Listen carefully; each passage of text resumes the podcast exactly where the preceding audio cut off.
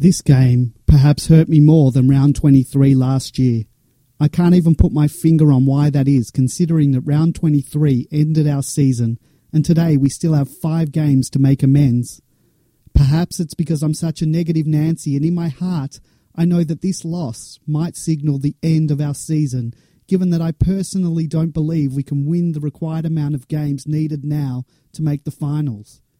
It hit me as hard as any game of football ever has and reminded me of my first such pain generated as a result of a football game which occurred in the 1987 preliminary final. 1987 was the year that I discovered my footy mojo.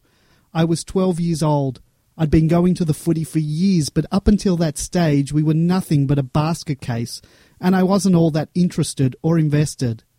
However, our return to the big stage, being the finals, sparked something in me, and I was all in from that famous win out at Footscray. The whole do it for Robbie, the fairy tale nature of it all, the winning and the results falling our way to make the top five, and then the demolition job we did in the first two finals. I now had demon blood flowing through my veins, and it has never left. I'd never experienced such a feeling of loss or emptiness as I did after that preliminary final. I had lost a grandparent when I was seven, but I was way too young to feel the magnitude of that event at that stage in my life in the same way someone older would. I was 12 and had a stable and happy upbringing and family life. I'd never had the heartbreak of breaking up with someone. I was new to the footy roller coaster, and it had been all highs that I simply wasn't prepared to have the rug pulled out from under me in the manner that it was ripped in that preliminary final. I was despondent for days afterwards, and I don't think I have experienced that feeling again in my footballing life. I, I, suppose if the results of the 88 and 2000 grand finals had been closer, then perhaps I would have. But fast forward to last weekend. 31 years after my first footballing heartbreak, I am now dyed in the wool. Football has been my life. It has been the constant in every aspect of that life since then. It's been with me through birth, deaths, marriages. Now, I would never disrespect or insult anyone by equating footballing lows to losing a loved one or the highs to the birth of my kids, but it is a huge part of my life, as it is to the majority of you who are listening to a Demons Footy podcast either live or on their commute to work. If you're listening to this podcast after that soul crushing defeat, then you know what I mean. This loss hit me hard. It's easy for the non footy diehards in my life to say it's just a game, but for me, it's more than a game, and I'm not saying that with any connection to the god awful footy show theme. It is more than a game to me.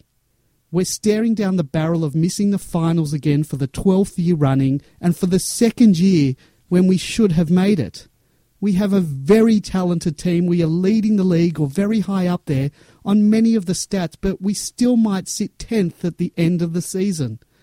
Going into the last quarter, we were on track for one of those really special wins that would have lived on in our memories for a very long time, and it was ripped away from us in the most devastating way possible. We've been out of the finals equation for 12 long years. Many of those years we were non competitive which, by the way, stung hard too, mainly because we were humiliated as the butt of so many jokes and seen as irrelevant. Through that time in the footballing wilderness, we have had so many false dawns that I still sometimes question whether this promising, talented, and competitive list is just a mirage, and but that might just be my MFC SS creeping in. This game hurt because of the importance of this game on our finals aspirations.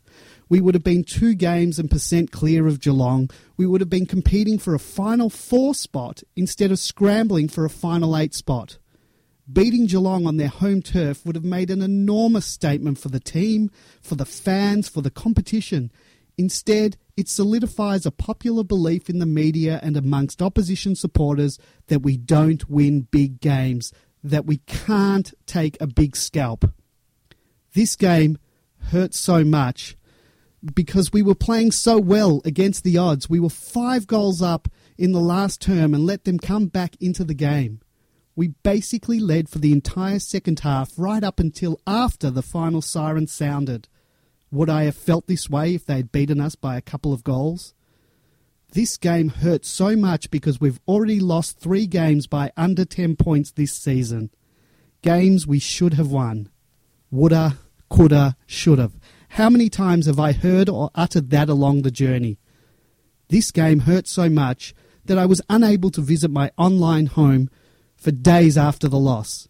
Perusing social media feeds was torture, so I either just scrolled and scrolled or simply did not open those very addictive, time wasting apps and attempted to enter the real world with my football mojo completely zapped. Usually, a loss only has me drained for a short amount of time until I get sucked right back into it. But this game was different. This game hurt so much. Perhaps I am overreacting and this is just a game after all. Maybe it's hurting me so much because for the first time in a long time, I had started to allow myself to believe. Is it possible that we can repeat the fairy tale of 1987? Time will tell.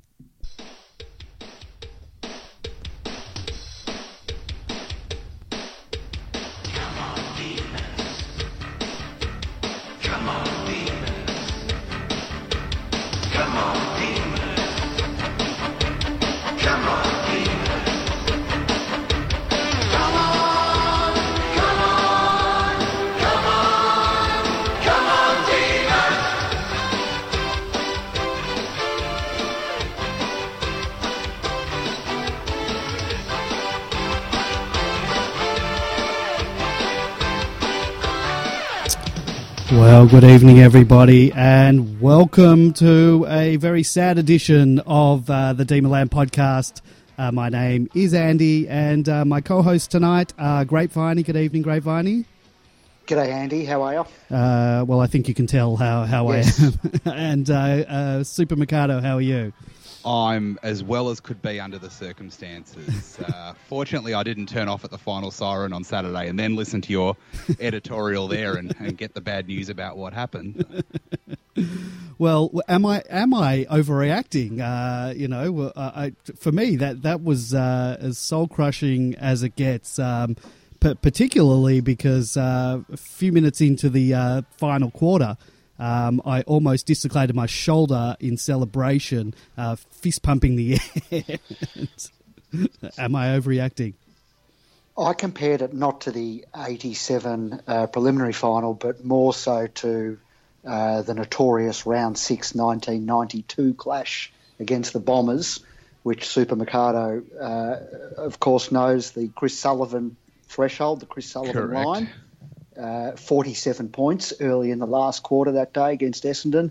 Uh, kicked eight straight mm-hmm. and beat us by a single point. So it was in that territory, wasn't it? Because I reckon after, I don't know, it was either two goals or three goals, I said, we are done here.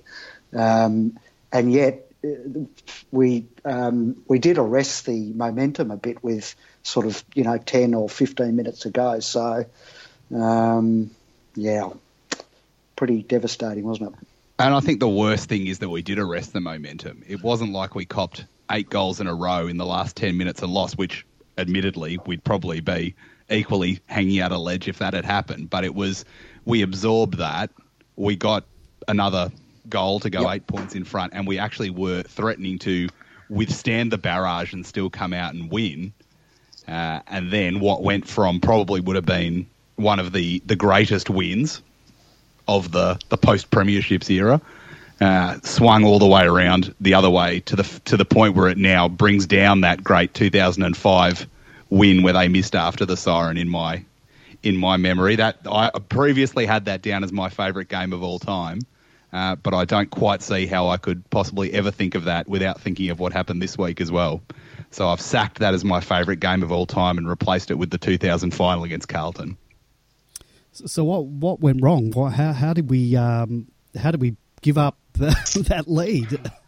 I, a lot's been said, and there's you can there's a million things you can analyse both at the end of the game and during the game, which sort of, as Goody said, the little things add up to the big things, and they become the moments. But I actually think it just boils down to complacency, and I think when we got to 29 points, we took the foot off the pedal slightly. Uh, they got a couple, and then momentum, as we all know, is a very uh, difficult thing to stop. Um, but we just we needed five to ten more minutes of high pressure footy, lock them down, lock the ball down, and it would have been game over. Yeah. But I, I, I genuinely think uh, they thought that perhaps they had it won. And I think that the back line, without Hibberd being such a the home brand back line, did so well until that point uh, to keep them to the score. We did keep them two to three quarter time, uh, yep. but then when w- when the ball started coming down there at a million miles an hour, um, and obviously Hawkins was trailing uh, Oscar around like he, he had him on a rope. Mm-hmm. Um, that was obviously when the game turned because they just kept getting those quick entries. He's leading, he's kicking the goals, uh, and that's what did that big burst. Um, I think once they once they put Frost into Hawkins, that was a much a much better option, uh, as we saw in the at the end, uh, where he, he sort of came through and spoiled or took the mark out of Hawkins's hands, um, a ball that probably would have ten minutes earlier gone straight into Hawkins's hands for another shot on goal. Yeah, most of the delivery to Hawkins though was just it was unstoppable. Um, arguably, someone going back into the hole might have been able to get to it, but uh, yeah, it, most of those passes were, were just laced out on the chest. Yeah. They, they weren't um, like that last one was more up that you, you had the chance for Frost to yep. do his speedy run in, whereas the other ones were just smashed straight down his throat. Um, yep. So we just needed to really keep the ball. You know, after after a couple of those, lock the ball away for a few minutes and calm things down. Uh, but we seemed to just, just keep going and, and just couldn't rest the momentum back for another till the till basically the score was back to two points, uh, yep. and that's when we did get some of the momentum back. Um, and Melksham kicked that helicoptery weird goal um, that should have given us the margin to to hold on, but as we all know, I'm sure by now, no spoiler alert here. Um, we uh, we sort of fell apart at the end.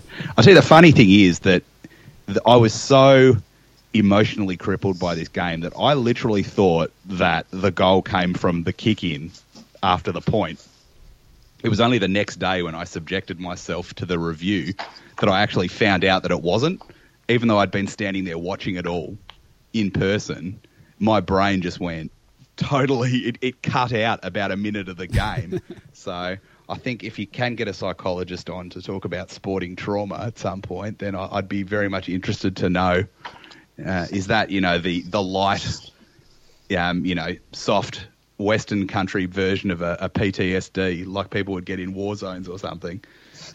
the sporting version.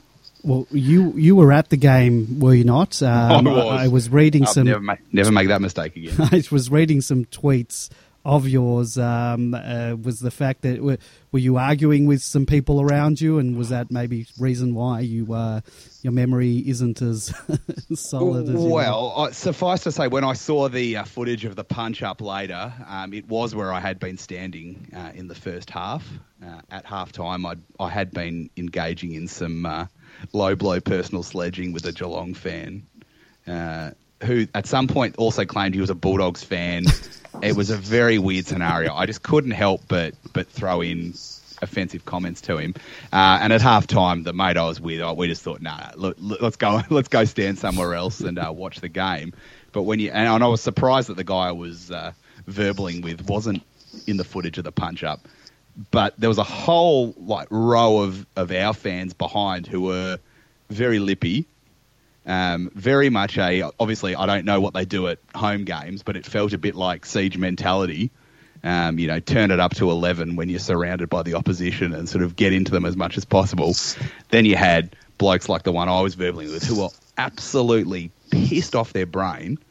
Coming back in, you got two guys coming back in carrying four beers each time, smashing the lot. They're spilling everywhere. It was just, it was a very tense. It was just I was had no surprise at all when I saw that video of people punching on afterwards. Um, I saw a couple of cops before the first bounce. Don't reckon I saw another cop all night. Uh, the security guards were, you know, they were just people there to, to collect a wage. You know, th- there was no actual interest in uh, telling people to, to calm down or anything. You know, like at one point I was jostling with this character, this uneducated simpleton. Uh, and about two foot away, there was a security guard just standing there. And I would have thought, realistically, you would come over to myself, this person, and say, you know, boys, Easy. time to time to settle down. You know, if not, you know, settle down, or we're going to kick you out, which is probably the next level up. But instead, the bloke's just standing there going, whatever, collecting his collecting his money. Uh, so yeah, look, I'm, I wasn't surprised at all. Uh, and I wouldn't have thought that might have been the one that was captured on video, but I wouldn't doubt that there would, would have been a few other corkers uh, in the stands that night. So I have officially retired uh, from from attending Kardinia Park now. I've seen, I saw the one point win in 2005, my ex ex favourite game of all time, uh, and I saw the win there a couple of years ago. Uh, and other than that, I've seen unimaginable trauma, um, and, and, I sort of don't feel that uh, you know, paying paying good money to uh, to stand on a crappy concrete terrace surrounded by drunks um, who are looking for a fight, um, and it probably doesn't fit into my my row mm philosophy of getting away from fans as much as possible, uh, which is probably why you know I, I just can't help but react when someone's stupid, basically. I can't help but, point that out to them. So it's definitely, uh, yeah, it's back to the back row for me. And in future, Kardinia Park, even if they get rid of the, the standing in the future, that joint can do one. I'm not, I'm not going back there again.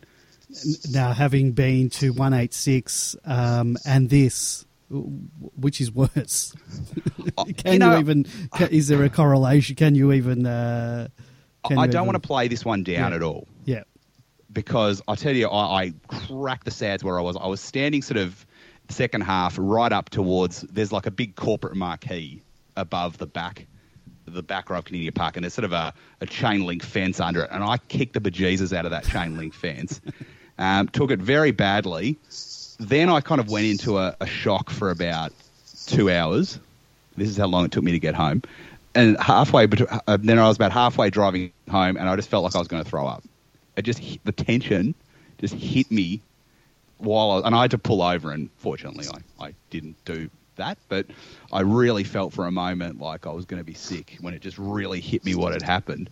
But at the same time, I, look, I would say 186 was worse because it was like, it was, we knew the team was a bit iffy that year. They were up, they were down. There was, at that point, some talk about the dodgy stuff that was going on, you know, with the, between the administrators and the players. But that point was sort of like, you've just wasted the last five years everything from seven, 2007 round one, where we went in thinking we were going to win the flag, and the collapse started, to that moment, just wiped away that day. You just knew we're rooted.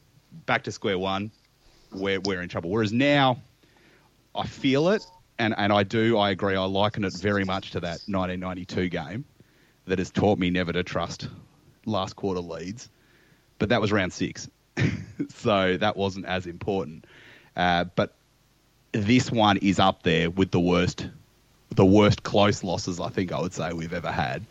Um, just because it was the finals eight pointer, it was deep in enemy territory. There was the the big lead.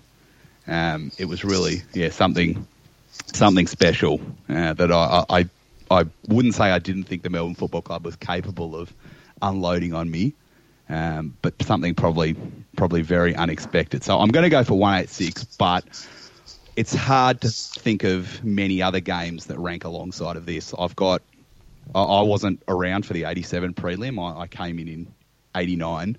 Um, there's the round 692. There's the Ricky Petterd one against Collingwood. I went off at that one oh, yes. when he dropped the mark. Yeah. I went off my tree at that game. But again, it's a it was a placeholder no. season. We didn't think anything was going to happen. No. The St Kilda game where we stuffed up the clock and lost it with yeah. we won it and lost it in the last minute. Yeah. Again, that was horrible, but it was just a placeholder season. Whereas now we're in the mix. You know, we are still a chance. That was just so crucial to win that game and to watch it coming from. I was obviously at the end where the goal was kicked. To, to watch the ball coming in that direction was like you know standing in a field and watching a cyclone coming towards you. Um, it just you just knew what was going to happen. It was, it was so obvious what was going to happen. Um, and then when he marked it, I almost didn't watch. Um, I, I, did have a bit of a turn away um, when he just when he was getting, and then I thought I better watch this. And didn't even look at the ball. I just looked at Zach Tuohy and I saw his reaction. I'm like, "You're kidding, aren't Yeah. you?" Um, if, uh, if we can forget the result and the last quarter, definitely the parts where they found it very easy to score, is there positives to take away from the game? Lots of positives. Lots. I, I find it hard just because positives. of the. Yeah, well, I'll ask you then, Grapevine. You, you want to give me some positives uh, to get me out of my funk here? Well, we we did dominate for three and almost a half quarters, um, and like we did against Geelong the first time, and like we did against Port, we bossed the game, um, and were winning in a lot of areas. Um, didn't uh, didn't take full. Um, uh, didn't sort of get full bang for our buck out of that. Kicked 14-14 and had a, a lot of inside 50s that ended up nowhere, um, including sort of going wide. But um, the thing which which I queried sort of at the end was we seemed to they seemed to have a spare man in defence most of the night, so that Jesse, uh, mainly Jesse, but also Tom were double teamed, and yet I don't know where our spare was, um, and we certainly didn't have a spare down back um, when the onslaught was happening. So that was sort of my main query out of the night. But um, yeah, there were. I think that there are, there were and are a lot of positives, and I'm still bullish about the rest of the season. And there's no reason why we can't win the required number of games to qualify for September action. Yeah, I think we find out this week. Yeah, Uh, if if the lessons have been learned and if the signs if the signs are right because you you 100% correct. We did so much right in that game. Uh, we dealt with Vince, uh, Vince, Vince's house. We dealt with Dangerfield and Selwood pretty well. Yep. Harmes did a great tagging job. Ablett, yep. you know, they all got on top in the last quarter, yep. but who didn't on the Geelong team? Um, I think that the back line actually held together really well until that onslaught. Um, I was very worried when Hibberd went out, um, and I still am very worried because I'm not convinced there's really any playmakers uh, in that defence now without Hibberd. Uh, but it all held up well. Um, again, yes, we were very wasteful um, going into the forward 50. Jesse was pretty much cut out of the game. Uh, but as long as we're continuing to make those chances, the weight of numbers says we're going to kick at least a reasonable score most weeks. Um, So again, we continue to do that. That's got to be fixed come next year, if not right now. Um, but I think forward, back, uh, middle, we pretty much did well in all positions. We just lost the plot in that last quarter, 10 minutes of that last quarter even, and then 50 seconds at the end. Um, that really, um, you know, brings it down. But overall, I agree. I think that game, you know, you should be bullish about that game. Um, but the question is, do they go to Adelaide and play like they've learnt something from that game, especially if it's close? Um, or, or do they go there, lose, and effectively we just go rip, and that's the end of the season? Yeah, I don't know. Um, the, the Grapevine, you mentioned the double teaming and the, the loose man. Um, this seems to be a staple of the games where we've lost. Uh, teams have been doing that to us. How, how do we can we negate that? Well, the AFL might fix it for us when they demand six, six, and six.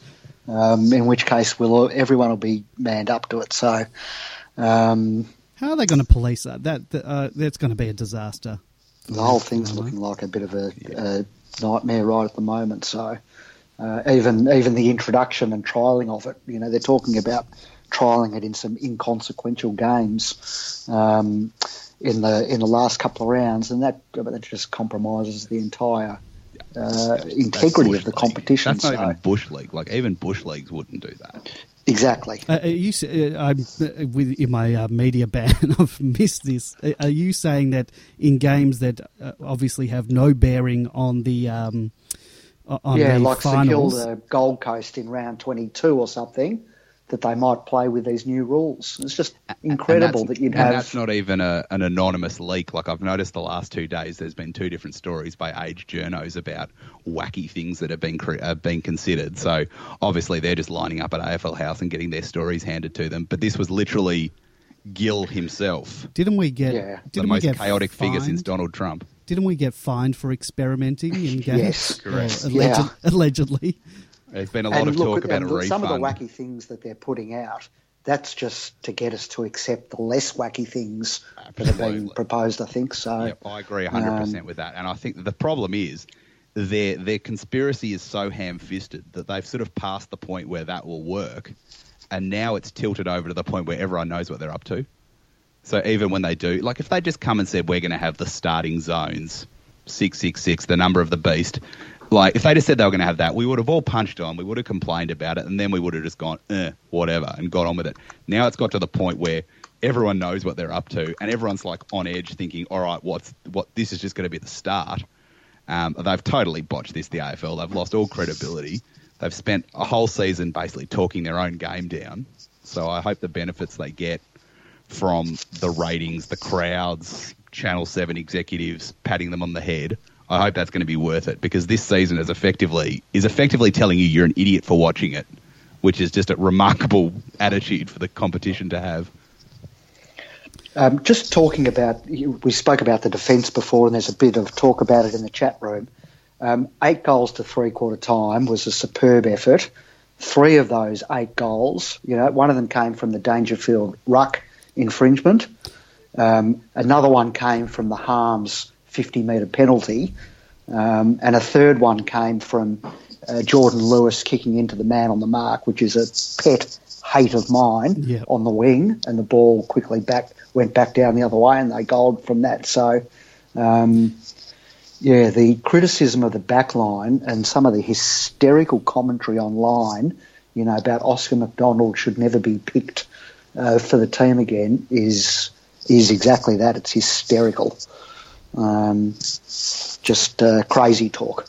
Uh, yeah, well, when they say that, I th- like I always, what are they? Who are they going to bring in? Like, it's yeah, well, yeah. like Yep. we've got people knocking down the door. But uh, those Well, two, Cameron Pedersen is being in the middle of a, uh conversion into a defender, so well, I think he's there uh, he's as a just 32 years old. a JIC. That that's I think in terms of if if one of the big men, our big men go down with an injury, I think he's that's that's what that's there for. Uh, you mentioned two things: the um, the Dangerfield uh, ruck infringement. What did you guys think of that? Um, so that that was when. Uh, The rule is terrible. It was applied correctly. well, forget. Yeah, well, that's what I was going to say. Forget whether the rule's terrible for a moment. He did put his hand up for it. Obviously, Angus didn't hear it, but the free was Obviously, there. no one heard it. Yeah. Um, and they, you know, it hurts even more to watch Dangerfield and Selwood congratulating themselves Yeah. after it uh, because everyone knows that they've duped the umpire and all the media commentary that's followed has all admitted that and they've all demanded and the expectation is that that rule will will uh, will be tweaked um, at the end of the year. Now they put this rule in to stop the third man up. Now, why why do that? Why not just have the ruck? And if a third man goes up, you There's, pay a, the free, free kick. kick. exactly. That stops it. I, uh, that's I don't know. Maybe that's too logical for the AFL. It is. Uh, It is. The other one that I absolutely hate is the one that uh, Harmes got pinged for.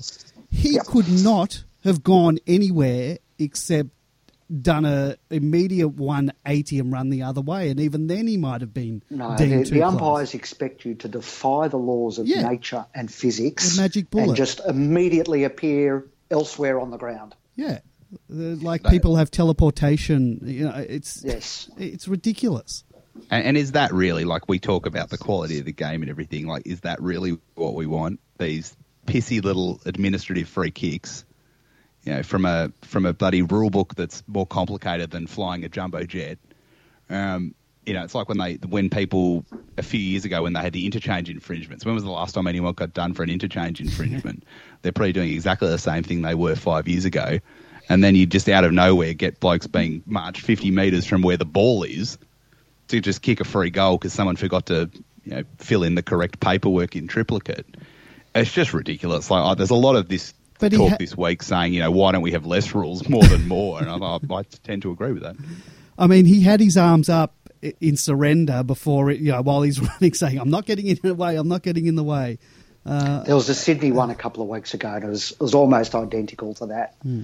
Um, I can't remember who, who the Sydney player was, but he was running back with the player, and th- again they copped the fifty, and uh, Yeah, like he was running Uh, to get a, out of his way, and uh, Fancy Yeah. being an umpire and having travesty. to work all that out. You know, oh, is he running north, south, or east, west, or what bollocks? Like, you know, we give it to the umpires, but the, the, the what they get to work with is just absolutely ridiculous. Yeah. You know, Yep. with the with the deliberately rushed behinds and you know the deliberate out on the fulls where you, it's not like you turn around and kick it out. That's deliberate. Now it's so if you didn't try and keep it in enough, and the acting football league, you have to pretend you were trying to keep it in. yeah, the old just pretend pretend that you're getting it out of a pack. Yeah, yeah, yeah. Move Yeah. your hand furiously so it looks like you're trying to handball. like the whole, yeah, the whole, and the holding the ball when you're being you're Yep. tackled and you've got to just fake, and when you're running back to goal and you have to just accidentally, whoops, sorry, I was trying to pick it up and I accidentally kicked it through for a point. It's just ridiculous. These, you know, little little administrative free kicks. They're doing nothing for the game. Uh, except, you know, maybe a coach or something's rung up at some point and complained because they've had one player who's gone to run off the line and someone's been going past and then they go and make all these changes to compensate for it. It's just unnecessary complication, but I think unnecessary complication is what's written above the door at AFL House these days in Latin. Um, if you would like uh, to join us on the show, we love hearing from fellow Demonlanders or anyone listening to us now. Uh, Zero three nine zero one six three triple six. That's zero three nine zero one six three triple six. Or Skype us on Demonland thirty one. We love hearing from you guys. Uh, you can join us in the chat room if you're uh, listening. Um, uh, demonland.com slash podcast. We've got about 100 people listening live at the moment, so uh, jump in and uh, say good day or ask a question. Uh, we're here as um, uh, un- unlicensed psychiatrists uh, tonight. Uh, try and get you through the week. How good was some of Clary's hand passes? I was just going to mention Clary. almost next level. There was- even for for Clary. the handball over his head to JKH. Kennedy Harris, yeah. was absolutely deliberate. Uh, I don't think JKH was even calling for it. He just knew he was there. It's extraordinary stuff, isn't it? And that uh, resulted in a goal, I believe. Um, Yeah, Yep. Tom McDonald. yeah, it was uh, beautiful to watch. And uh, he had 40 possessions. I think it was possibly one of his best games ever 40 possessions, 20 contested. Um, just, Yeah. just I also next thought it Considering the one best. opposition. Yeah, yes. Sorry, Grapevine, what'd you say? No, I agree. I thought it was one of his best games, um, and that's saying something because he's he's had plenty of doozies. yes, yeah. He's just got a sixth sense for where people are going to be. Like you said, even even if they don't know they're where he wants to handball to them, he can just yeah, just just in the split second know where to put the ball, and that's such an important asset. Um, rather than people who sort of pick it up and have to think about it for five seconds before they know what they're going to do with it, he just goes whack, gets it out, and as we saw against the Bulldogs, especially the kicks aren't bad either. Yeah, and there's there's been a few times this year that his um, his handballs have just been too good for us, and not in the way that uh, you know sometimes um, we get a bit too cute. Um, not in that sense. It's totally all. Uh, it's deliberate.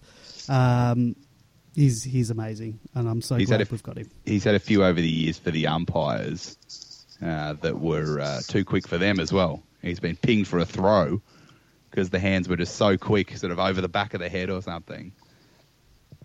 Um, um, Maxi, as uh, did you do you think there was something up with him? He just didn't wasn't at the Maxi best. Well, Um, reportedly he was crook. well, I've seen well, online. Well, we know that he was crook because uh, We know that he was crook, He, yes. didn't come. I thought he had a head cold. That's what I was told. We had a player sponsor night, and uh, Max couldn't attend. Um, and but I read online that he might have had gastro. Um, Yeah, that's not fun, and perhaps uh, he still feeling. And there, there might have been a few other players a bit crook too. Um, no need to name names, No. but I think there it might have been going around perhaps. Mm. Um, it happened before the function, so they can't be blamed. yes. Yes, that's right. Um, yeah, so mm, Maxi. Uh, Angus Brayshaw, um, we did have some good news this week, well, today. Uh, with Angus uh, re-signing until 2022. Uh, We've got another four years. Um, didn't he? Uh, he's had a great year this year, and that's sort of uh, certainly um, probably he's bumped up his price. well in the BNF, isn't he? At the end of the year. Yeah, he's uh, up there uh, in our Demonland one. Um, he's now coming fourth. He's overtaken uh, Nathan Jones. Um, it's a it's a two horse race basically with Max and uh, Clayton, um, and then Jesse behind them, who hasn't uh, didn't poll this week, but um, Brayshaw is hot on the heels. Um, but I don't know if he can catch with uh, with only five weeks to go. But uh, yeah, he's had a great year.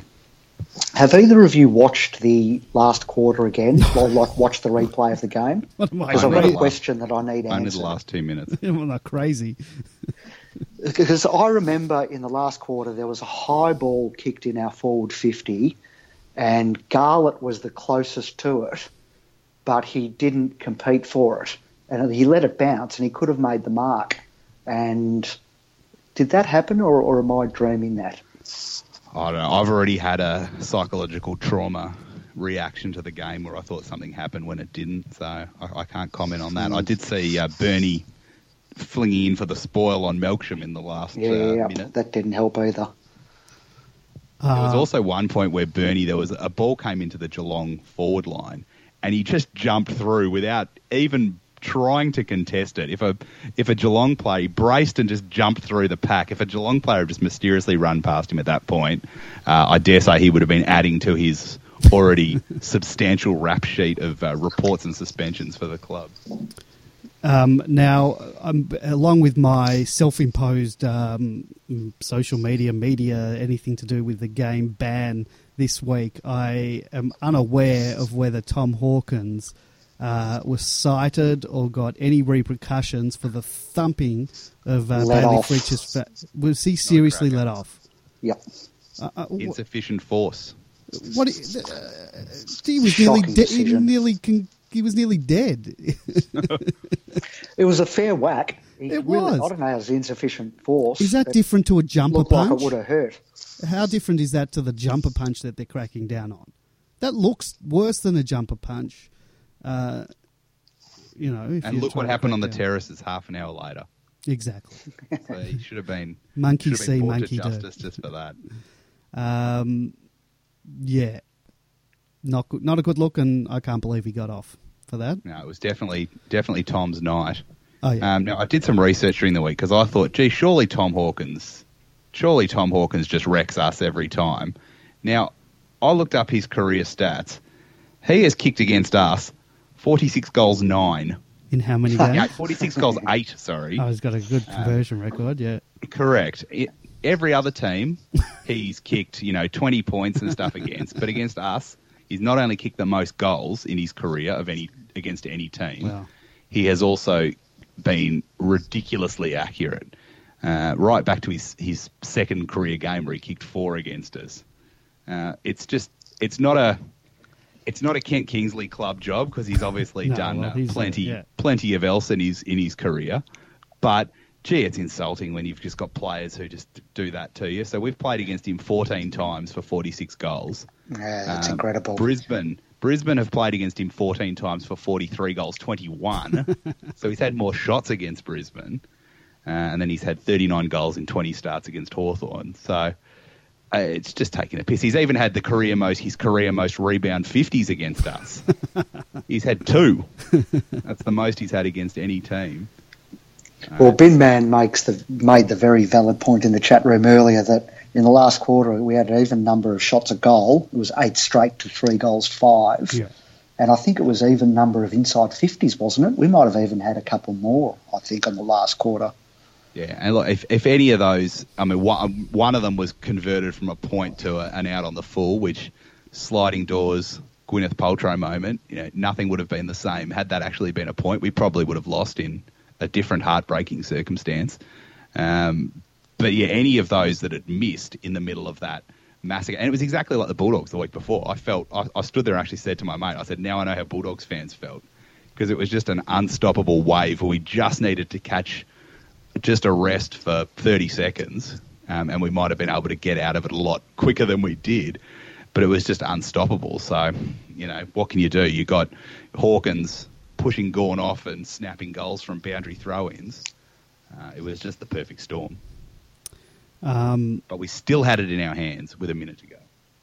Well, that's happened before. And just, can I say one thing? Uh, JKH has copped a lot of grief for his pretty simple miss in the dying uh, minutes that would have sealed it.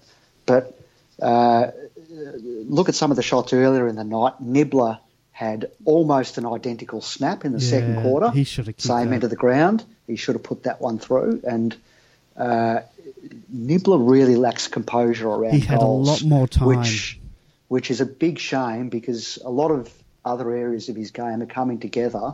But uh, on the run, he's almost a certainty to miss it um, around goals, unfortunately. And of course, Tommy Mack missed an absolute sitter at the start of the game. So, um, and you know, he's got uh, he's got similar numbers um, over his career probably to what Hawkins has got um, against Melbourne.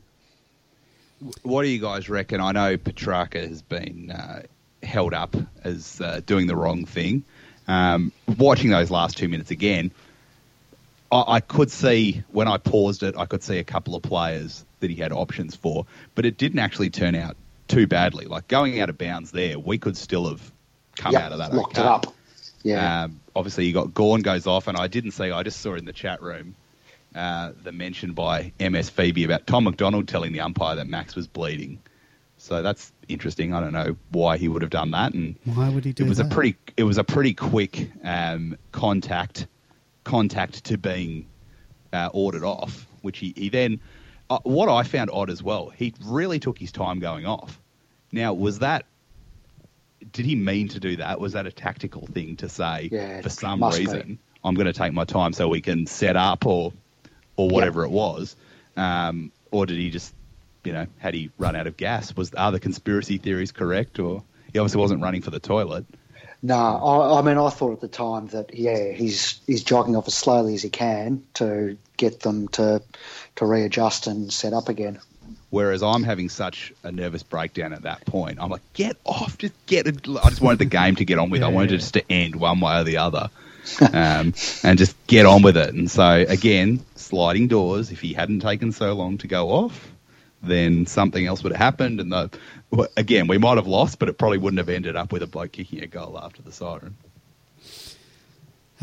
Reliving Um, this is and then making me there's cry. Garlett's shot Yeah. um, as well, which again, I don't know what without access to seeing the vision and you know giving the guy a break that he just picked the ball up. Um, I, I don't know if he had another option. Um, as the says in the chat room, we'd be lambasting him for deliberate out of bounds if he didn't take a shot. Um, whether you know, in retrospect, you want to just run around for a bit or, or, or you know go backwards or get tackled over the line or something like that. Um, if he'd kicked it, he'd be a legend. Um, if if Tommy Mack hadn't been double teamed when the ball landed in the goal square, you know, if it had gone out of bounds again, we would have been a lot better off. Uh, there's just so many. It's like when you watch Air Crash Investigation and they're like, well, this wouldn't have brought the plane down, but this happened, this happened, this happened, and these 27 different things happened that all contributed to you know the plane flying into a mountain. It was like that. W- there wasn't one particular moment that we we lost it. We just had so many things go against us, which it would. If I wasn't a Melbourne fan, if I was watching it from a neutral perspective, I'd say that's a good sign for the future. That that once 25 of those things are corrected, we don't lose that game. But I'm also cynical due to uh, experience. Now, what did you think at the end of the? This has been talked about a fair bit. Uh, the Bernie Vince um, at the end of the game. Um, now it's been explained. Well, uh, Bernie Vince on TV was seen smiling, and I don't know if he was laughing with um, Dangerfield, and uh, some people were angry with that. Some of the people in the media, but it's been since explained um, that he was just talking to um, his old mate Dangerfield, and Dangerfield was asking about his dad, and um, you know he said something. He said something nice to him and whatever. So um, he's yeah, been no, overreaction. yeah. I mean, no one likes to see players, you know, being want to. You don't want to see your team team. You don't want to see team, Jack Watts laughing his head off, Yeah. as he used to do. uh, after I'm after kidding. a loss. Um, but um, Uh, no, but they showed, and just to counter that whole thing with Bernie, there's actually another picture they showed, which is when the kick's going through of Bernie, and he's uh, he's on his um, uh, you know he's on his uh, haunches. And his head's in his hands, and that's the way he was feeling. He Yeah. was devastated, like the rest of the team. yeah, So yeah, no biggie. Yeah, it's a, but it's one of those things where if I'd probably seen it live, if I'd been watching on television and hadn't kicked my It setting, infuriates I you. probably would have gotten emotional about it. But having not actually seen it and come to come to it later, you sort of think, whatever. Like I don't understand why they don't can't meet up and chit chat off field, but yeah, you can't question a commitment of a guy who's just gone out there and you know smashed into it for 120 minutes. Um, you know, just because he, he lets rip a, a loose smile um, doesn't mean, mean anything particular. Uh, the last person I remember copying it for the for the smile was Colin Sylvia when we lost by about 110 points in Sydney a few years ago. I remember there was uh, mass outbursts of uh, devastation that he was seen having a bit of a smile after the game. So I don't know if it's if it's more of a crime to smile after a one a goal after the siren than it is after a 110 point loss. No, there's been a few Jack Watts incidences incidents since the Sylvia days, um, and most of uh, uh, most of the anger directed to Watts came from the fact that um, you know he'd given that interview fairly early on in his career where he said losing doesn't bother him that much, or he can get over um, losing quite quickly, and then to combine that with a smile after a loss um, really got people's uh, uh, really got people's uh, backs up. and the natural uh, desire to beat Jack Watts with a baseball bat at every opportunity that a lot of people uh, seem to have over the years. It was uh, it was kind of like my, my mate who has been absolutely anti Buckley to to the max. To the point where now he's so conflicted whether he still wants Collingwood to win or not because his point has been proven wrong. That I think there was a lot of people like that with Watts as well. That they, they wanted us to do well, but they were kind of also hoping that we could do well without him, so that we could uh, you know still hang shit on him. um, if anyone, Sorry for that surprise return to Jack Watts chat after uh, six months later. how is Jack Watts doing? no, we don't have to answer that. Not as well as Bailey Fritsch. No, well, I, I love Bailey Fritsch. I, I don't know if I say it enough on this podcast. I do love you, Bailey. Um, if you would like to join us on the show, nine, uh, 0390163666 uh, or Demonland31 on Skype, we'd love to hear from you. Could be uh, could be helpful in the healing process. Uh, anything else from that? seven second delay Uh, lined up just no, in I case could- somebody uh, defames Uh, well, somebody? I can always delete it from the uh, from on their version. Um, anyone else want to talk about uh, anything else from the game before we move on? I'm happy to talk about. I don't have anything on my any other th- players I want to talk about, but you guys, anyone else? Um, Just to mention Harmes, which we did briefly, Yep. Yeah. Uh, probably the best game of his career. Uh, did a super uh, job on Selwood in the first half, and then just casually switched over to Danger after half time. So um, that's that's awesome, isn't it? it is. Uh, we can talk injury list now. Well, we're going to talk about Casey Yep. soon, but uh, may as well bring up the injury list. Um, uh, he broke his hand. Did, did this happen in the game? It was a kicking in danger incident Yep. that we didn't get a free for typically, No, and uh, we don't. and I believe it was Danger himself Well, doing the kicking in danger. so there was a there was a danger one. I'm just going to roll the footnote. There's no audio. There is a danger one where he slid in on Lewis. Lewis went for the a low ball on the ground, uh, and I can see on this tweet where it was posted. It was when we were up 96-94. Uh, it's one of the most ridiculous slide tackles you'll ever see. Um, you'd get a card for it in soccer, let alone a free kick against an AFL, and it went totally unpunished. I'll, I'll put the link in the chat room, but it's a bit ironic that after uh, certain people, including myself, have uh, hung it on Lewis for, for not doing enough defensive stuff, he goes down to pick up a, a loose ball in a contested situation in a close game and gets put through by a bloke sliding in studs up is absolutely ridiculous. And now to hear that Harmes' got an injury from a kicking in danger as well. Um, you know, we can't even we can't even do the rules that we've got at the moment. Let's not bring any more in. Uh, Hell's Bells in the chat room says three of the four last games versus the Cats, we've had more scoring shots and have still lost. Uh, uh, when will this nightmare end uh, against the Cats? When we play them in week one of the finals and absolutely pump them. well, that, that, could be the return to 05. We um, we we got into the finals. The first of the, the three weeks of glory was the one point win, round 20 uh, and then three weeks later, we played them in the elimination final, and they beat us by about ten goals. Mm. So I will, if that happens, I will re re put that game back into number one on my all time favourites.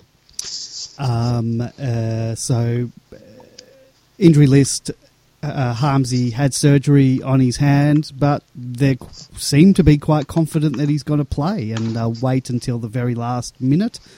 Um, Oliver played the week after surgery, didn't he? Oh yeah, that's that's true. Uh, he did. So there's um, there is some form uh, with that uh, type of injury. Um, MS. It's a good way to avoid being typecast as a, a, tagger for the rest of your career after two good or a, a week and a half doing it in a row. You might be like, I'll just have a week off, boys, just so I don't get roped into doing that every week because you know the first time he plays someone and they wreck him, he'll probably be dropped to Casey. Well, I see that uh, Sloan is back this week, so if he is playing, you'd think uh, he's going to get that job.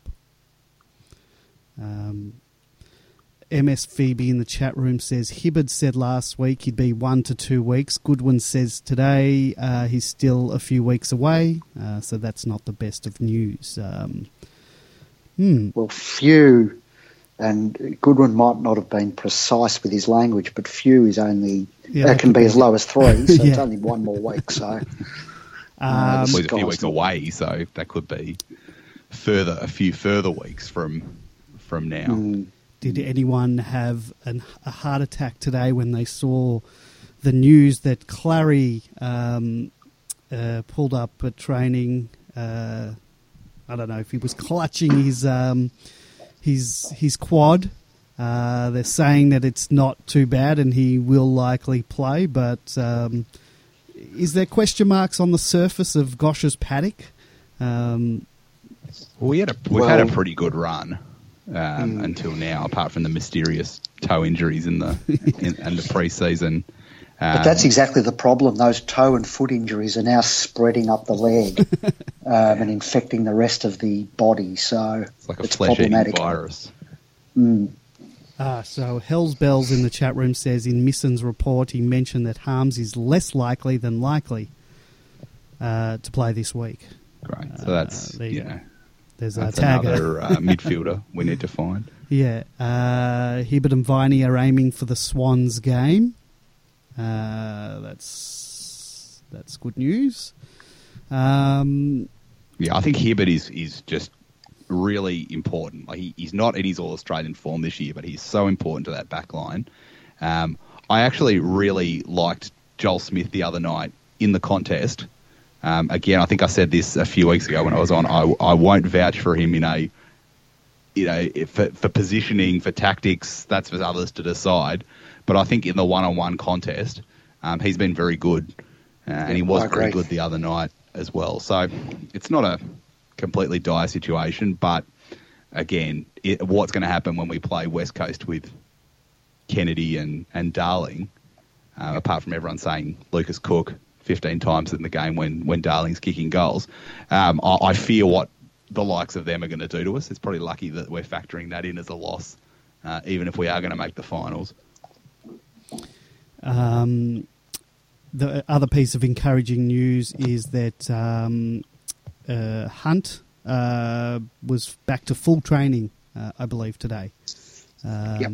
So that's good. Good news. Um, Hellsbell says uh, is, is a chance to return. I don't think they'll. I don't think they'd play him straight in. Uh, no, and he uh, he'll be ready on the weekend that Casey have their bye, oh, which is okay, yes, good great. news, of course. Typically, yeah. and as has been pointed out, uh, you have a bye every second week in the VFL, so Yeah. there's nothing unusual about that. Do they have a week off for a state game this year? That's always a highlight when all the, the AFL reserves teams have to stop so that some bloke from Port Melbourne can play some bloke from the Waffle. Yeah, Yeah. because it's the AFL listed players. They don't play in those games, do they? No. No. And to be fair, we probably don't want them to. No. but you know, it just stops the whole stops the whole competition dead. It's almost like they need to play, you know, the get some of the. I suppose you're not going to have enough players for a, to play a um, you know scratch matches in those weeks between the AFL dominated teams. Um, the reserves. Uh, Super Mikado, did you get to watch the Casey? Was the Casey game played? It was on the same oval. Yeah, it was before, but no, I was uh, I took a long and tortuous route Okay. to Kardinia Park from home, so I didn't see it at all. I've just seen uh, I've just seen the stats from it. Uh, not sure there's Much to too on. much um, for us from that one. Um, obviously, I see Weideman. Weideman did well again, but I'm just not sure at the moment where he would fit in um, in that forward line. I like. Did you see the tackle stats? Uh, someone at Vandenberg, someone had about 19 or Va- something. Vandenberg had 17, Bugg Yeah. had 15, and Kent had 14. Now, yeah. two things you can read into that. It's great that they're tackling and they're showing that defensive part, but you know, if they're doing a lot of tackles, uh, does that mean that they weren't first to the ball? Well, Um, it's just strange. It's like how it, it's like there was pouring down rain or something. The Yeah. score and the uh, the numbers of tackles. Yeah, it Um, very like a- strange scoring game. Sounded like a cracker of a match. Uh, we came from behind with uh, five last quarter, goals, sort of the opposite of the other the Exactly. seniors game. Um, but yeah, it was good to see them get their tenth win on the trot. Uh, they're playing some good footy. Um, Do we steal all their players? is yeah, that's well, is Vanders a chance? Would you bring him in? I think Goodwin said he still needs a few weeks, Yeah, Yeah. so, So, no. But I think you know, in a couple of weeks, it could be an option. Um, I think we're, we're probably running starting to run out of uh, options in the twos, so, which is is a testament to Casey actually still, you know, still winning and still against a very very good team on the weekend, um, coming from behind to win a tenth in a row.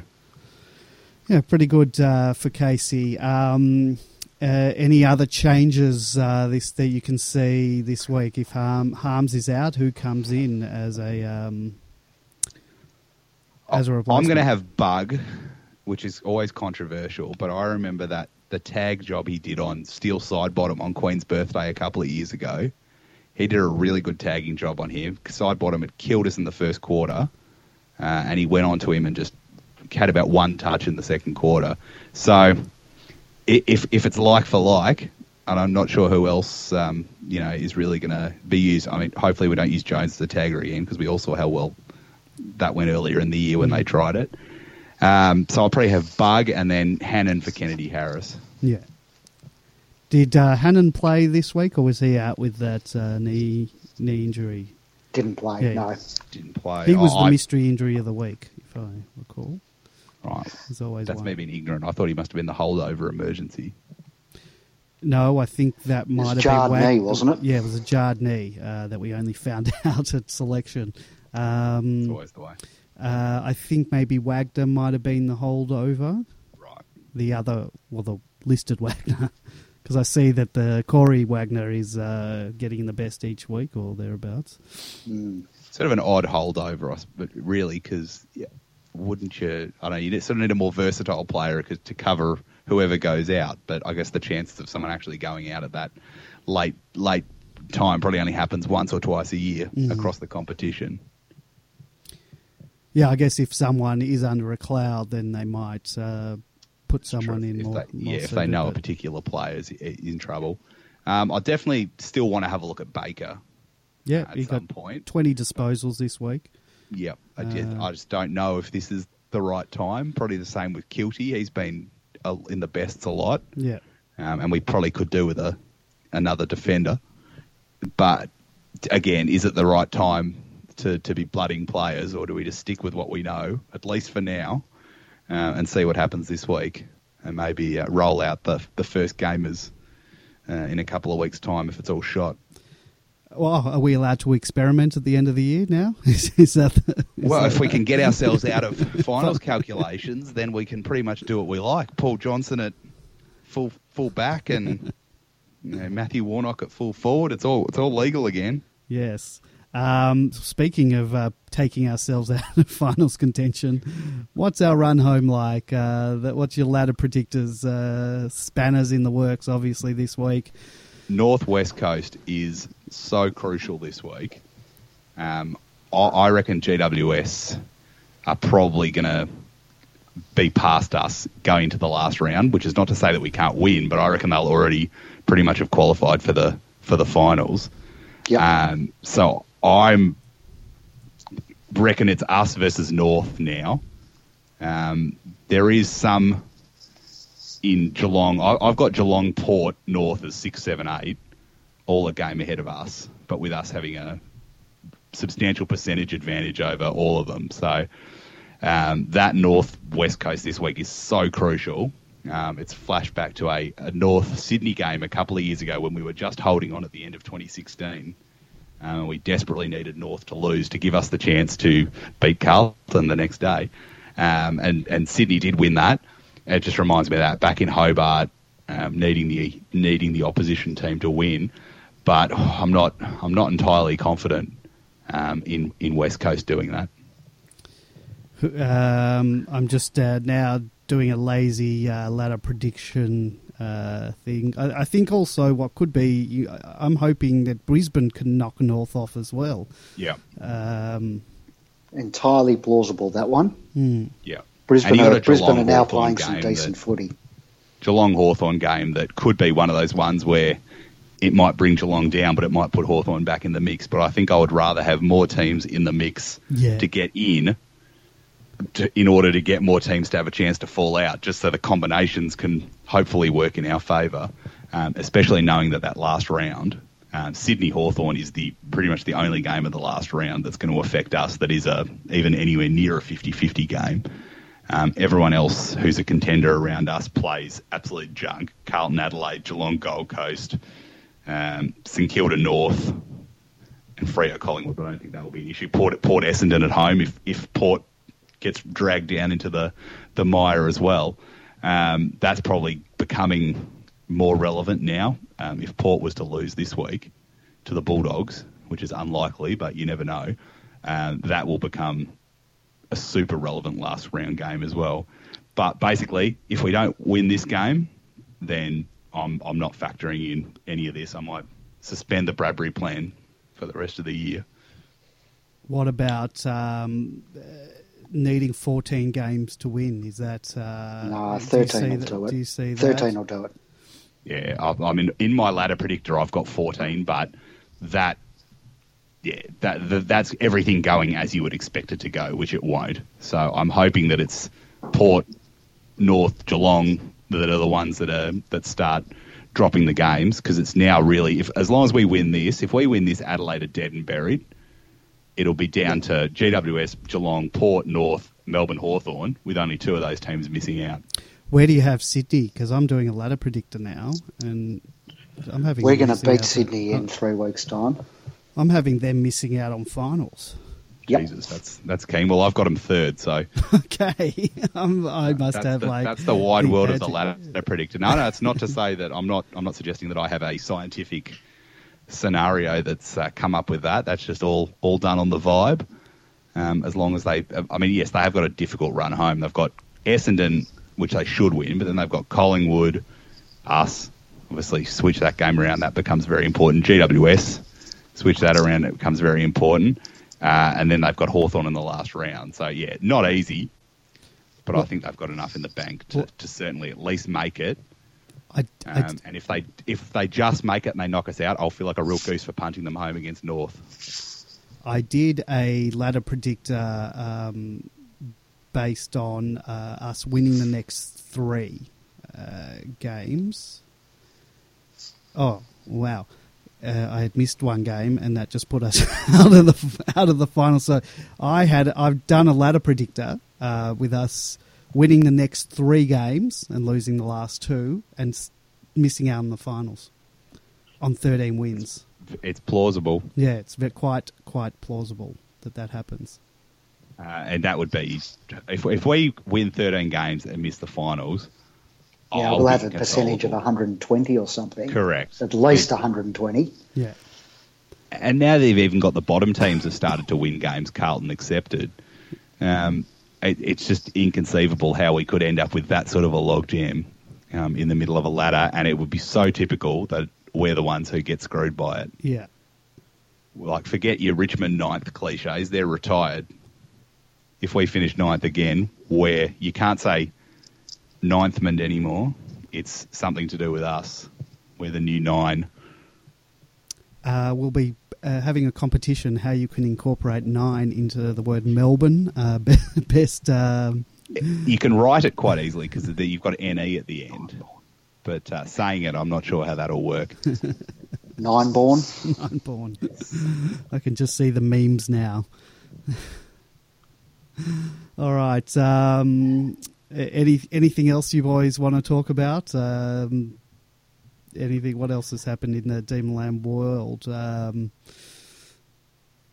oh, uh, congratulations to uh, well two people. I think Dom Tyson, if he gets a game this week, hun- brings up his hundred games, Yep. and um, uh, Jordan Lewis with the 300. How many has he played uh, for the D's? Um, 30, 30, early 30s, I reckon. can we claim anything in this? Do we? I say well done for starting your career at a competent football club that delivered you great riches. do we have him in a Hawthorn jumper on the banner? Mm.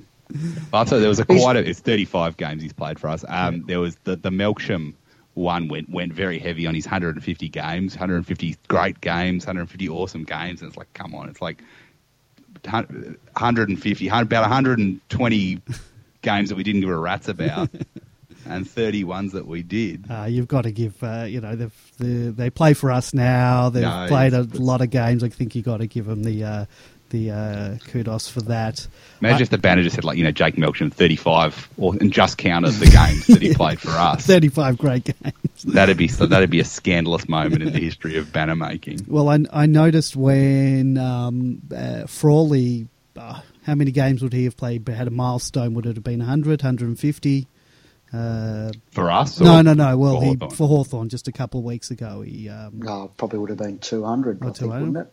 Yeah. whatever it was, uh, the Melbourne boys um, uh, on the Hawthorn website had um, on the website on their Facebook page had uh, Hawthorn put up a video that a few of the Melbourne guys uh, still still at our club had said the. Uh, their wishes to, you know, a couple of funny anecdotes and all that. So I'm just wondering if the Hawthorn players will uh, return the favour um, for Jordan uh, this At least they can talk about the the good times, Yeah. whereas our boys, what what were their funny stories? Like, oh, I stood next to him, and the thirty sixth goal went through. It was and, hijinks. yeah, hijinks then next on thing you know, he was playing at full trips. forward, and Jordan McMahon was kicking a goal. Gee, it was funny.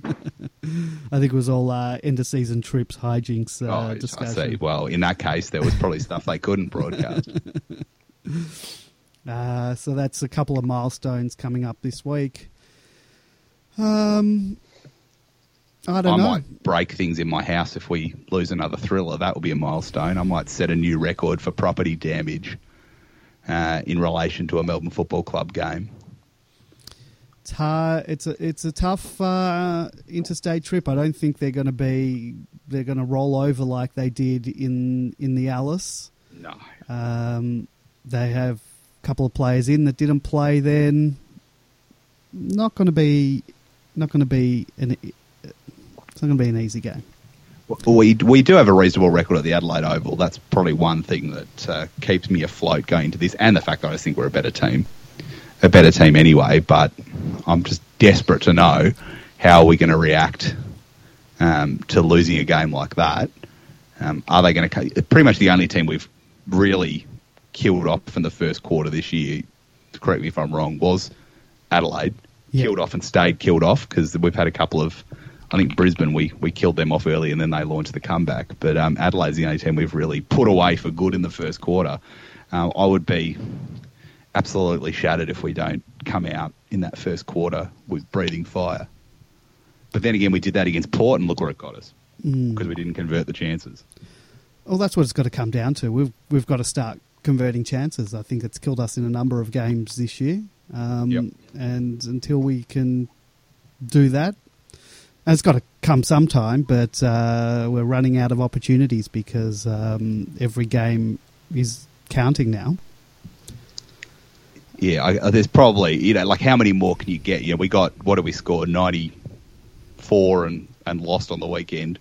Um, you know, you're probably you're not going to kick 120, 130 points a week. So it's probably only four, three, four more opportunities that we're going to convert from all these inside 50s um, on a normal week.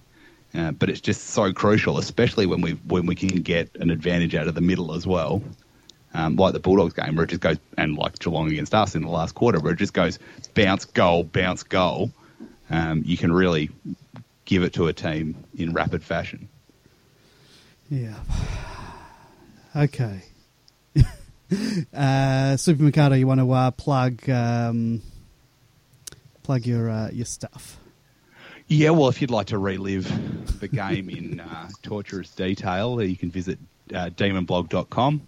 Uh, you can catch me on Twitter at demonblog uh, and demonwiki.org, the home of all your uh, Melbourne random stats, including one I got from the club during the week that someone had sent to them asking them to change it uh, about the parentage of a player.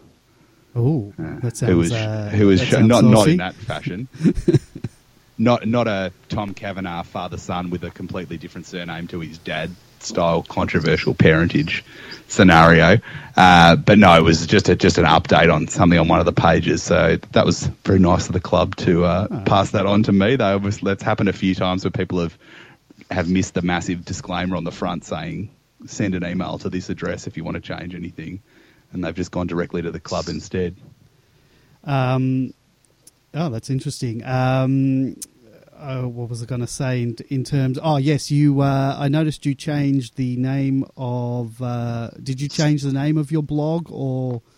I did. to- yes. I did. I'm going to change it officially on the blog uh, soon. The old "Every Day is like Sunday" Morrissey reference, which was in 2005, it was related to the fact that we used to play almost every game on a Sunday, I was going to ask you Um, if that was the reason. Um, and now it makes no sense whatsoever. So I've uh, decided to just drop that and just rebrand as demonblog.com to get some more spectacle.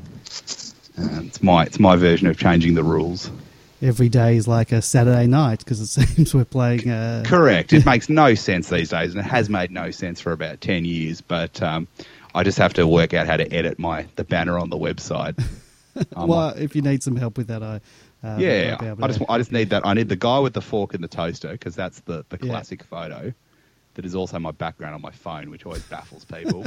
um, and the other guy. Yeah, who's the other? It must be the, the the computer. sort of the loopy guy on his computer, which he's got the logo. I think I stole that off like Big Footy or something. So God knows who actually made it, but he's got a Hankook sponsorship on, so it must be from about 2008. Um, but yeah, I'll have to edit that. But yes, we, we have rebranded, um, and unlike an AFL change, uh, the fans have been completely disinterested. So uh, you could have done every day is not like a Friday night because we never get to play, Correct. play that. Every, every day is like yes, uh, any other day but. Well, we hope next year. Um, Well- Friday. The last couple of years, Friday night games have had absolutely no attraction to me because I finish work extremely early. Um, so I remember that Sydney game last year. I hung around the city for about five hours before that game. Um, but I understand for the sake of advertising and uh, sponsorship and stuff like that, you, you definitely want to be on Friday night. Um, so I certainly hope that next year the AFL recognises that A, we're pretty much the highest scoring team in the competition, um, and B, twice within the last six or seven weeks we've lost games and almost kicked 100 points. Well, Um, so we're propping up entertainment value in this league for everybody. I've got a theory. If we happen to, we are more likely to get a lot of Friday night games if we actually miss the finals this year, uh, considering they like to play teams um, that don't make the finals on a Friday night. So um, yes, we might uh, we might get some Friday night games. We- might get some. Kilda, Carlton, the Bulldogs, some real blockbusters Yeah. of a Friday night. Can I, while we're getting into conspiracy theories. Can I can I give you one that I came up with on the blog this week? Yeah, go for it. Two weeks after coming back from Darwin, we Yep. have never won a last quarter. Mm, Ponder that. interesting. Two weeks we have never lost. We've kicked an average of 1.8 goals per game in those in across those fourth quarters. Interesting. So that's all I'm saying. Darwin was off the hook last week, but I'm just saying that there might be something in the. You, everyone gets through the first week, and we all think, "You beauty, they've survived Darwin," and then it hits in the last quarter two weeks ago. Uh, the the game last year was the North one, where we should have run over them in the last quarter, um, and we lost. Was it Freo? Freo played us in Darwin. They won the next week, Yep, but then they lost this week, and I after a hot start. yeah, uh, that's right. So what happened in the last quarter there? I think they did they fade They out as well. Folded like a house of cards in the second half. There you go. So, um, hmm, there may be something to this. Let's table it. Uh, see what happens. Let's call an in the AGM. Third week, yes. Uh, just by the way, my uh, demon wiki random image is Jack Watts. Um, conspiracy That's- that's theories ironic. abound. Oh, Uh, Great Viney, are you still with us? Uh, I am, yes, yep. all right. Anything else, boys? You any anything random you want to talk about? I- I've got Dean Bailey looking sideways at James McDonald in a way Well- that suggests I'm going to delist you. I've got Kevin Dyson, 1995. Oh, Uh, 95, and, big uh, hair? I, sorry? Is he sort of got the is the front of the front of his hair like really high at that Uh, point? yes, yep. Although, well, yeah, yep. It's sort of I, I remember at '96 I was in the Sooks with footy at that point, as we've previously discussed. I'm very upset that I didn't go and punch on at Dallas Brooks Hall over the merger, uh, but I remember watching that grand final and going for Sydney literally just because of Kevin Dyson. We were talking about the Dallas Brooks Hall. I don't, Great Viney, I don't think you were on that podcast this, that week. Um, did you come with me to Dallas Brooks Hall? Did we No. I was covering. Uh, I actually had to cover Joseph Gutnick that night Yep. for a newspaper, Okay. so I was on reporting duties. Uh, so I was there, and it was uh, it was bedlam that night. Yeah. It was. Um, all right. Well, boys, another episode in the can. Um, Keep the faith. for Greater things, yes, I agree. I'm I'm trying extremely hard not to get uh, sucked into the, the death vortex of Oh. Melbourne supported depression syndrome I'm well. uh, this I'm week. well. I'm well in it. You got to crawl I- me out. I don't blame you, but I guess from my perspective, like I, I heard in your, your comments at the start that you, you allowed yourself to believe. Yeah. Uh, I've not done that, so I think it I think it helps a little bit. Like I said, I was still I had that massive outburst of anger at the start. It was the five stages of grief, but it went from anger to almost going the vom on the Western Ring Road. Um, so I, I definitely felt it, but because even when we kicked that first goal, the friend I was with was like, "Yeah, we're gonna, you know, we're gonna take selfies of ourselves when we win this and all that." I'm like, "Shut up! I don't want to hear it. I'm not confident." I thought we were going to Deep win. down, I thought we are going to lose. Well, I thought we were going to win by 50 points after that. I thought we were just going to run away with it. And then as soon as they kicked the next two, uh, I think they kicked two quite qu- quickly. Um, I knew straight away then, I said, no, we're going to lose this. I wrote to uh, uh, my brother in law, who's Geelong, and I said, you've got this. Um, and then when they kept sort of kicking goals, I thought, oh, we're going to lose this by a few goals. Um, Yeah, but we did we did well to, yeah, yeah, yeah, survive. yeah, yeah. Uh, um, and as I said, uh, would I have felt this dejected if we had let them run over us and we hadn't kicked a couple of goals sort of in between? And then, you know, had we not kicked three goals that quarter or whatever we kicked, and they'd won by three goals or something, would we have? I guess you'd You'd- still feel de- dejected. I reckon you'd we- be angrier. Yeah, because we blew. I don't know. Yeah, away. you'd be angrier, but you wouldn't be. You wouldn't have your soul Yeah. crushed yeah. In an industrial press. So it's kind of up and down. It's like yeah, like I said, if they'd if they'd got that point instead of it being called out on the full, Yeah. who knows what would have happened from there? We might have kicked it straight down their throat and come back for a goal. But it's likely that the uh, scenario would not have ended the way it did with you know Nev one on one with a defender, you know, losing the marking contest and then him kicking the bloody goal after the siren. We would have lost in more uh, standard fashion. Hmm. Sorry, every time I'm on, I seem to leave us on a you- depressing note. now we need banner chat or something. Uh, just to, Sorry, sorry about that, listeners. I hope you can still receive uh, the podcast from inside your oven. well, we still have uh, over 80 people listening, so we're doing all right. Well, we wish the other 20 Yeah. well Yes. with their therapy. All right, boys. Um, and we just gained three extra listeners. Thank you very much. Um, well, that's uh, that's another week uh, gone. Uh, let's hope for better better days ahead. Um, none of you boys, I, I guess, aren't uh, travelling to Adelaide. Um, I think Super Mikado, your uh, travel days are over. I, I was tempted when we beat them the last time. I was about to book a ticket, and then I thought, no, don't do that. And then when Lever did his knee, I thought, no, definitely don't do that. um, yes, I do not want to go and grapple with any more uh, local yokels. Yeah. All right. Well, that's been another episode of Demonland. Uh, if you want to uh, follow us, uh, if you're listening to this uh, podcast, you can subscribe on iTunes or stream it uh, through SoundCloud. Uh, you can get on the website at www.demonland.com. Join us on the forum and celebrate and commiserate with us uh, each week. Um, Twitter, Demonland, at Demonland, uh, Facebook, facebook.com slash Demonland31, or Instagram at Demonland31. That's how you can find us. Um, go D's.